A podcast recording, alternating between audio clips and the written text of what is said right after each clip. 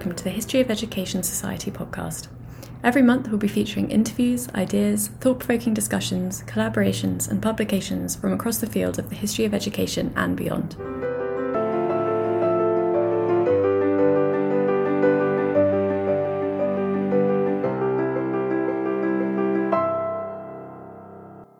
Today I'm joined by Nick Johnson from the Center for German-American Educational History at the University of Münster in Germany.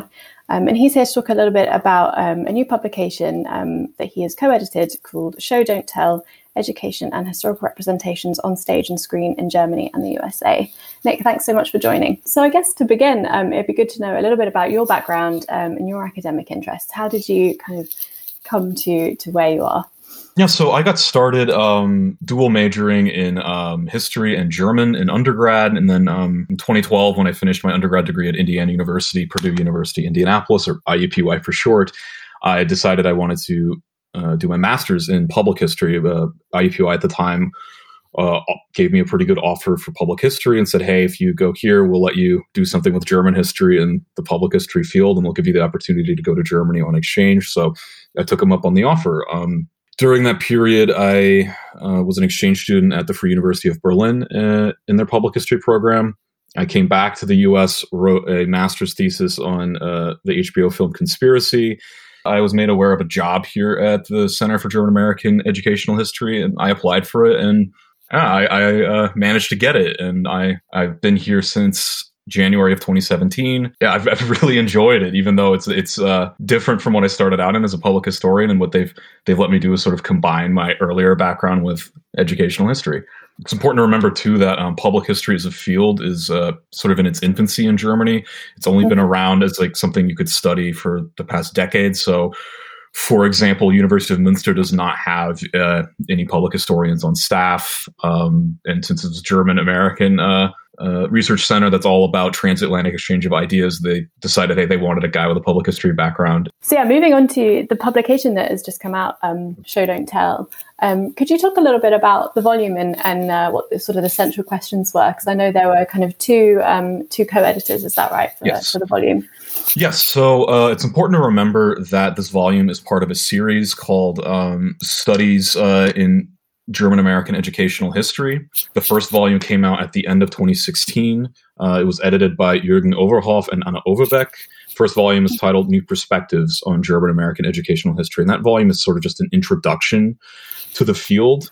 And then after that was published, I decided they wanted to then do different thematic areas. I think largely because, one, I was hired on as a public historian, and two, Tim Zumhoff, my co-editor, had just finished his dissertation on the history of, how would I describe this? It was about theater history, but specifically how actors became, the field of acting became professionalized in the 18th century, and how there's a whole like educative apparatus built around educating actors. And so from our two backgrounds, this volume came, the idea for this volume came about. And so what we did was in the summer of 2018, we hosted a lecture series. All the chapters in this book originally started as lectures for the lecture series in summer of 18. So some of the questions for the volume, obviously, you have the personal interest from Tim, theater, from me, film, but you then have both the German-American encounter, which some of the articles emphasize. For example, I think mine does, Jürgen Overhoff's does, Torsten Carstensen's does, and then the educative aspect. So, for example, not only do you have some contributions that are, say, like mine, the history of a certain work of art as an educative act or medium, you also have, for example, very practical chapters from educators or historians, or in one example, we have a reenactor.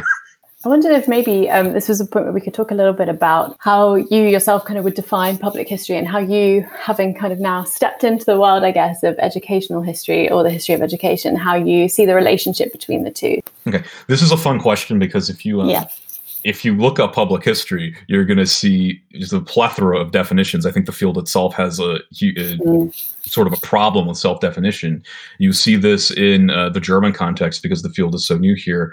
There's constantly a debate about what counts as public history, what doesn't. So I'll just give you what I understand public history as. I think a lot of times when public historians try to separate themselves from what they might call academic or normal history.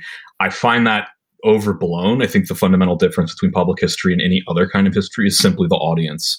On the research back end, it looks the same. You're asking some of the same sorts of questions. You're going into an archive just like any other historian. It's at the end when you're making the product, if you will, to use that phrase, where it's different. So public history could, for example, include a museum exhibit. That's sort of the classic definition of public history. Things like a park ranger in the United States, it's say a battlefield or a presidential home, online exhibits. Then of course, you see the overlaps with digital history, digital humanities.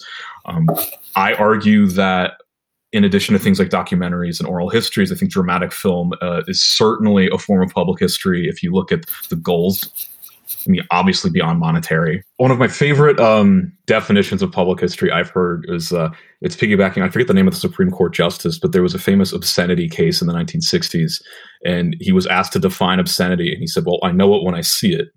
I just want to emphasize that when you see public historians try to really separate themselves from things like academic history or vice versa, academic historians say, oh, public history is this.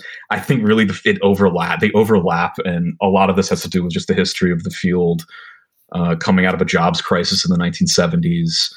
And it's part of the struggle for self-definition and justification of, for the field's own existence. And as far as educational history and its connection with public history, I think, first of all, public history has always implicitly and explicitly been an educative action, whether it's the simplest form, a museum educator leading a tour group, whether it's school children, random visitors, what have you, or simply like the act of writing a museum exhibit or the act of trying to condense very complicated history into a form that can be understood by lay people and not just fellow academics. One of the things that in our volume, Tim Zumhoff does in his piece is he traces the developments of public history in the U.S. in the English-speaking world starting in the 1970s with a parallel development in the German context called history didactics or Geschichtsdidaktik. And this is happening around the same time. This is first and foremost how to teach history in schools, but the field of Geschichtsdidaktik over time began to address questions of history in the public, whether on television, whether things like monuments, memorials, that type of thing. And so one of the things we've done in this volume is not only use public history methods, but look at historicize it as an educative method. Brilliant, yes. Yeah. So perhaps we could talk a little bit now about your chapter, which I know stemmed from your master's dissertation. So in this chapter, you look at this HBO series called Conspiracy.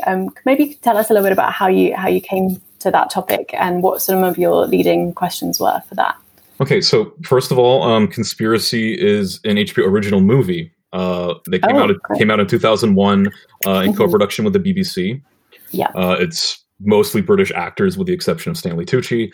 I saw this film towards the end of my undergrad education, and I remember just honestly being blown away by the film. It's about the Wannsee Conference, and it consists of, it's very similar to the movie 12 Angry Men, but it's 15 Nazi bureaucrats in a room arguing about how they're going to coordinate the final solution.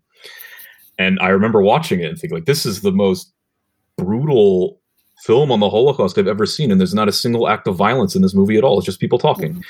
And then when I was on exchange in Berlin, I remember I visited the Wannsee House Memorial. I remember talking with friends that had also seen the movie, and also there's a German film about the Wannsee Conference called Die Wannseekonferenz, which came out in 1984. And I remember at the time thinking, hey, it would be great if I could compare these two for my master's thesis. But at the time, I had found that in the University of Wisconsin in Madison had an archival collection from the writer of Conspiracy, Loring Mandel, which contains every script draft, production documents. I don't just mean like memos. I mean things like meeting minutes, correspondence, research documents where a fact checker would go through the script and say, okay, we need to cut this out. We need to explain this. This line is bogus because of whatever. Here's where we can find a source for this. It was fascinating material to show how a historical film is made. And Mm-hmm. What's important about me being in Germany at the time when I first came up with this idea was when I took public history in the U.S., media was never really mentioned as part of my studies there. It was mostly focused on museums, memorials, the National Park Service, environmental history, sometimes documentary editing and archives. But when I was in Germany, I noticed a much stronger emphasis on media. And I thought, well, okay. The first thing I thought was, well, in the U.S., I had classes where we were talking about living history and reenactment and taking them very seriously as forms of communicating history. And I thought, well, wait, hold on. How can we be just dismiss film and theater, but then say reenactment is okay? I thought that was logically inconsistent. And then that sort of snowballed from there. And I thought, okay, well, I've always found this film fascinating. And there's an archival collection that no one had touched at the time. And that's what got me into it. I wonder if we could talk a little bit before going into your article in more depth, touch on the idea of Holocaust education and talk a little bit about the debate surrounding that, because obviously that's a huge area and a lot has been said about that. And I'm sure there are a lot of debates that you know much better than I do. But could you perhaps talk a little bit about some of the debates surrounding the educative kind of aspects of Holocaust films and plays, etc.? Okay. So what I'll do here is I'll briefly outline, I think, 3 or 4 debates that I think are most important. The classic one and the one you see the most referenced in literature and especially in the popular press is this sort of old hat debate that was very prominent in the 1990s and a little bit in the 1980s, where they set up a dichotomy between Schindler's List and then the documentary Shoah by Claude Lanzmann, where Schindler's List is Hollywood on one end and then Shoah is this very sober documentary on the other hand. Within this debate, you see an idea, I think people like the Holocaust survivor Elie Wiesel certainly represent one side of the debate, a more conservative side of the debate that says the idea of just dramatizing the Holocaust at all is beyond the pale and inappropriate.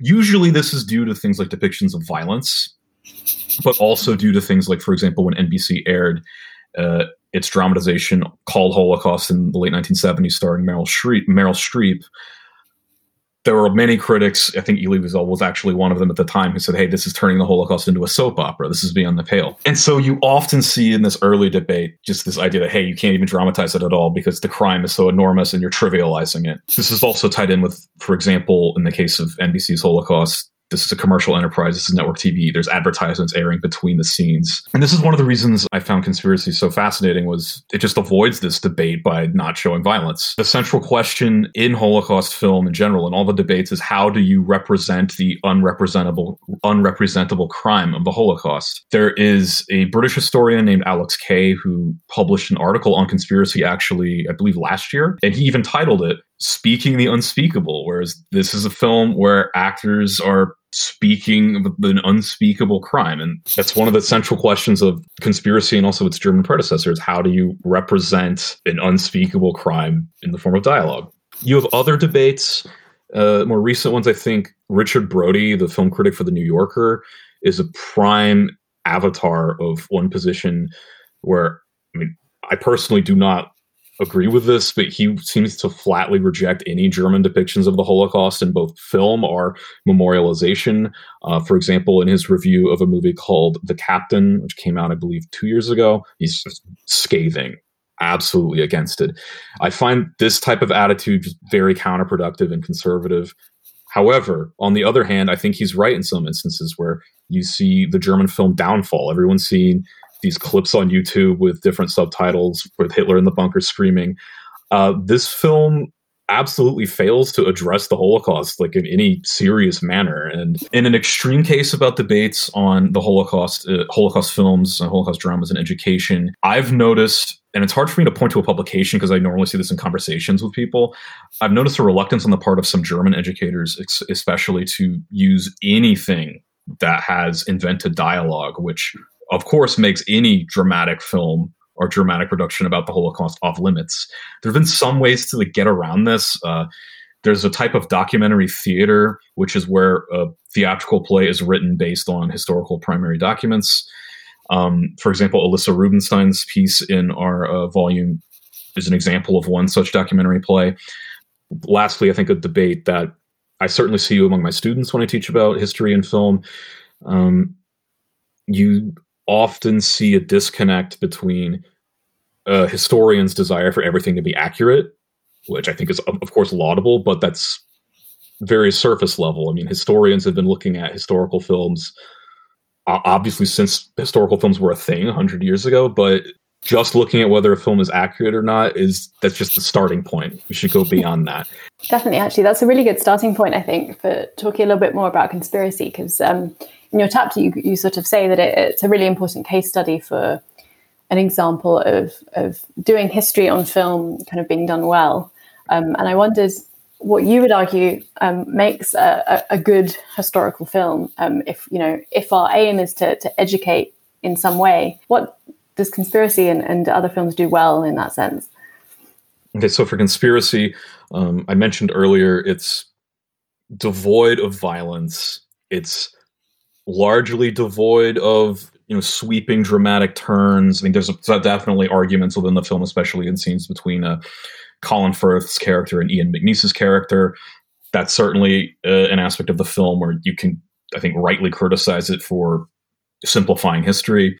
Of course, there's dramatization within the script because the Wannsee Protocol was not a verbatim transcript. It was edited to, one, remove any direct references to murder, and two, it was written in a very bureaucratic, euphemistic language. This is something the German film on Wannsee does too. The dialogue is, of course, invented. However, I would argue that Conspiracy, and I can think of some other Holocaust films that I would recommend, Son of Saul being one, they sort of avoid this problem that you see in the debate I mentioned earlier surrounding films like Schindler's List, surrounding films like surrounding the TV program Holocaust. That is, one, they avoid the happy end. This is something that Holocaust films, are especially coming out of Hollywood, are, I think, rightly criticized for, is there's always a need to have, an uplifting message at the end. Conspiracy and these two other films I mentioned do not even attempt to have an uplifting message at the end of them, which I think is very important when discussing the Holocaust. Second, they all avoid this. They avoid pathos. These films are devoid of that, and this is always. And it's important. I'm not saying that these are good films because they don't have pathos. I'm saying if Holocaust films are often criticized because of pathos, and these films don't have them, maybe they're worth looking at. I would never say Conspiracy is a perfect historical film. I mean, as someone who's writing on it, I can name a dozen flaws with the thing. However, I would have a hard time finding another historical film that does it better. One of the parts of your chapter that I found very interesting was the role of the historical advisors on the film, and just how much historical research went into producing the script and went into the program as a whole. I wonder if you could talk a bit about that and also maybe about what that level of research does to our understanding of the film as a kind of educative tool. So one thing that these documents tell us compared to other historical films, usually what will happen with production documents is they'll be locked in a vault somewhere or they'll be destroyed because they don't interest anyone. And the guy who wrote Conspiracy, Loring Mandel, just donated all of his private papers for all the stuff he'd worked on to his alma mater at University of Wisconsin. But what these production documents do is normally when a historian writes about a film, usually the historian watches the film. They might read interviews with the writer or the director. They might read reviews of the film. And that's all really they have to go on. They can watch the film and they can say, okay, well, I'm pretty sure the film's arguing X, Y, Z. With Conspiracy and these production documents, you can find production memos where, say, a producer or the director will explicitly say, our historiographical, and they'll use the word historiographical, our historiographical argument is X, Y, Z, which I think is really important for us as either historians or educators, because we can empirically prove that at least this was intent. You also see, as far as historical advisors with Conspiracy, the process, from what I understand it, is Loring Mandel, he read a bunch of secondary sources plus the Wannsee Protocol, came up with his first draft, and then that was run through a process that took years of consulting with either historians like Michael Berenbaum at the U.S. Holocaust Memorial Museum in D.C. At one point, Christopher Browning was contacted. But then you have Andrea Axelrod, who was a full-time researcher hired by HBO, who did the bulk of the research and fact-checking. In contrast, so for example, there's the German film I mentioned, Die Wannseekonferenz. This is a much different type of research style. I think is more close to what we know as historians. So, for example, when Paul Mametz, the screenwriter for the German film, was tasked with writing his screenplay, he immediately went to the Institute for Contemporary History in Munich. He immediately contacted Yad Vashem and was in the archives for I believe, a year. And so that movie, you could trace in its archive, the research process was identical to what we would do.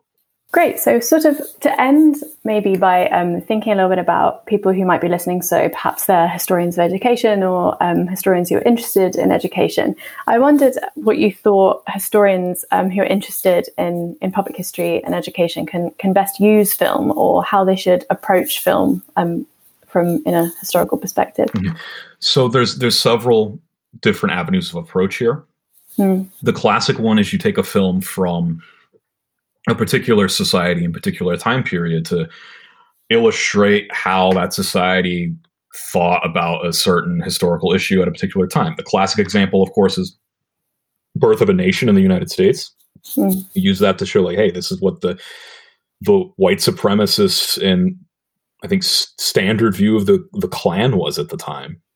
There's that classic approach. One approach that I think is valuable is, for example, you could take a film like Braveheart or The Patriot, one that doesn't depict history well at all, and use that to discuss things like media literacy. Because these films are so problematic, there's going to be a lot of literature on why they're problematic. And it would be, I think, very easy to illustrate where these films go wrong and, in some cases, why. Another example would be, whether it's a dramatic film or a documentary, you could use these to show how historical narratives are constructed. Something's always going to be left out. What's left out? What's not left out? What did the filmmakers choose to emphasize? What not? So what I'm saying is, you could do this with documentaries. You can do this with dramatic film. And I think media literacy is incredibly important. And this is, of course, speaking from a didactic perspective. Well, that was great. Thank you so much. Thanks for having me. Thank you so much for joining us. And if anyone listening is interested, they can check it out. It's called Show, Don't Tell: Education and Historical Representations on Stage and Screen in Germany and the USA. And it covers all of these really interesting topics. Thanks very much. Thanks.